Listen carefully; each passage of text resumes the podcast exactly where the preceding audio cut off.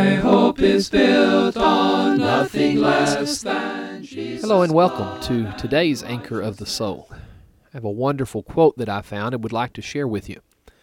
Greatness is not found in possessions, power, position, or prestige. It is discovered in goodness, humility, service, and character. The Bible, our Lord, agrees with that particular quote. We are told that greatness in the kingdom of heaven comes through service.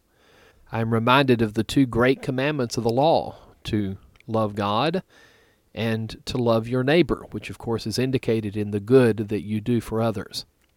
James chapter 1 and verse 27 Pure and undefiled religion before God and the Father is this to visit the fatherless and widows in their affliction, and to keep oneself unspotted from the world. The Apostle Paul in Galatians chapter 6 and verses 9 through 10 had a wonderful quote Let us not grow weary while doing good, for in due season we shall reap if we do not lose heart.